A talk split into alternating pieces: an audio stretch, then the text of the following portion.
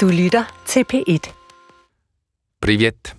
Velkommen til Moskva-kontoret. Måske har du lagt mærke til, at det her afsnit 15 ikke er helt så langt som øh, normalt. Og det er, fordi det ikke er noget normalt afsnit.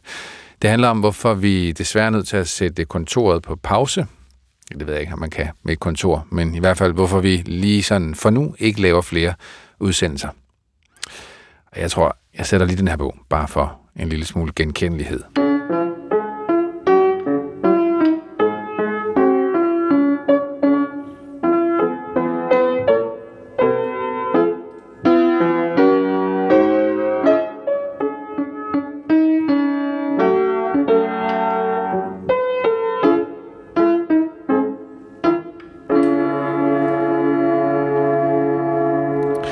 Hvis jeg bare lige må, jeg hedder Morten Runger, og jeg er jo den ene del af den her podcast, og øh, ja, det er lidt mærkeligt at sidde her alene, uden Mathilde Kimer, sådan kigge rundt i et lidt kønsløst radiostudie her i DR-byen i København. Jeg ser jo øh, på den ene side de samme knapper og mikrofoner og den samme filt på væggen og P1-logo som øh, normalt, men der er alligevel der er alligevel noget, der gør, at jeg ikke rigtig kan få det til at, at ligne det, det plejer, når vi laver de her udsendelser, fordi det plejer jo at ligne Moskva-kontoret. Vi plejer jo at øh, rejse væk i fantasien til Mathildes gamle kontor i den sydlige del af hovedstaden, I ved, med udsigt til Gorky Park og Indrigsministeriet, og ja, fik vi nogensinde hængt det kort op på væggen med nåle i, i de byer, vi har været i, Kazan, Vladivostok, St. Petersborg, Jekaterinburg, Norilsk, mange flere. Okay, det giver lidt stemning, synes jeg. Lige at sige navnene højt. Det er der, vi har været.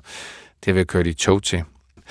Det her lille øh, afsnit 15 bliver det sidste i den her første omgang, kunne man sige. Mathilde er desværre blevet syg, så der går lidt tid, før hun er tilbage bag mikrofonerne og foran kameraerne, og så synes jeg, ja, så synes vi ikke, at det giver mening at fortsætte lige nu. Det er den korte version.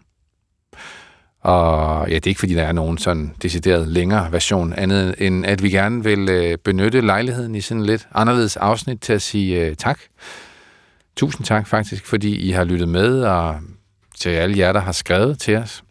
Vi har ikke oplevet at lave noget, der har givet så meget øh, respons. Alt det, I har skrevet og foreslået, al den øh, opmundring til projektet, I har sendt, det har betydet virkelig meget. Vi, vi har sendt jeres mails og kommentarer rundt til hinanden og snakket om dem og printet dem ud og læst dem igen og grinet og funderet og for det meste også bare været imponeret over jer og jeres idérigdom, som ja, vi bare har fundet øh, idéer i.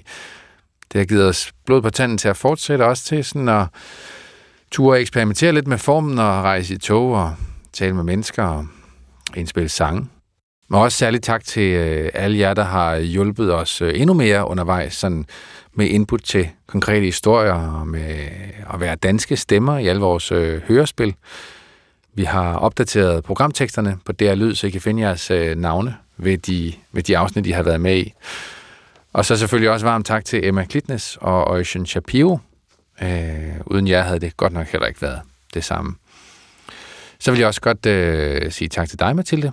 Jeg kunne jo øh, jeg kunne fylde et helt almindeligt 35 minutters afsnit med alt det. Du øh, har lært mig om, øh, om Rusland selvfølgelig, men også om, øh, synes jeg, kunsten at dække et land, øh, der sådan lige har startet en brutal og aggressiv krig mod sit naboland, og så finde den her balance mellem krudt og kugler og mennesker og øh, ja, perspektiv.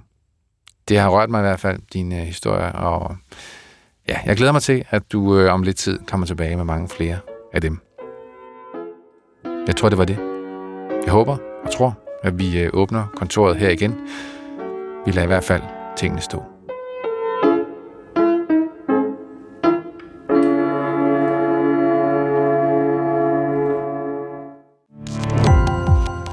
Gå på opdagelse i alle DR's podcast og radioprogrammer. I appen DR Lyd.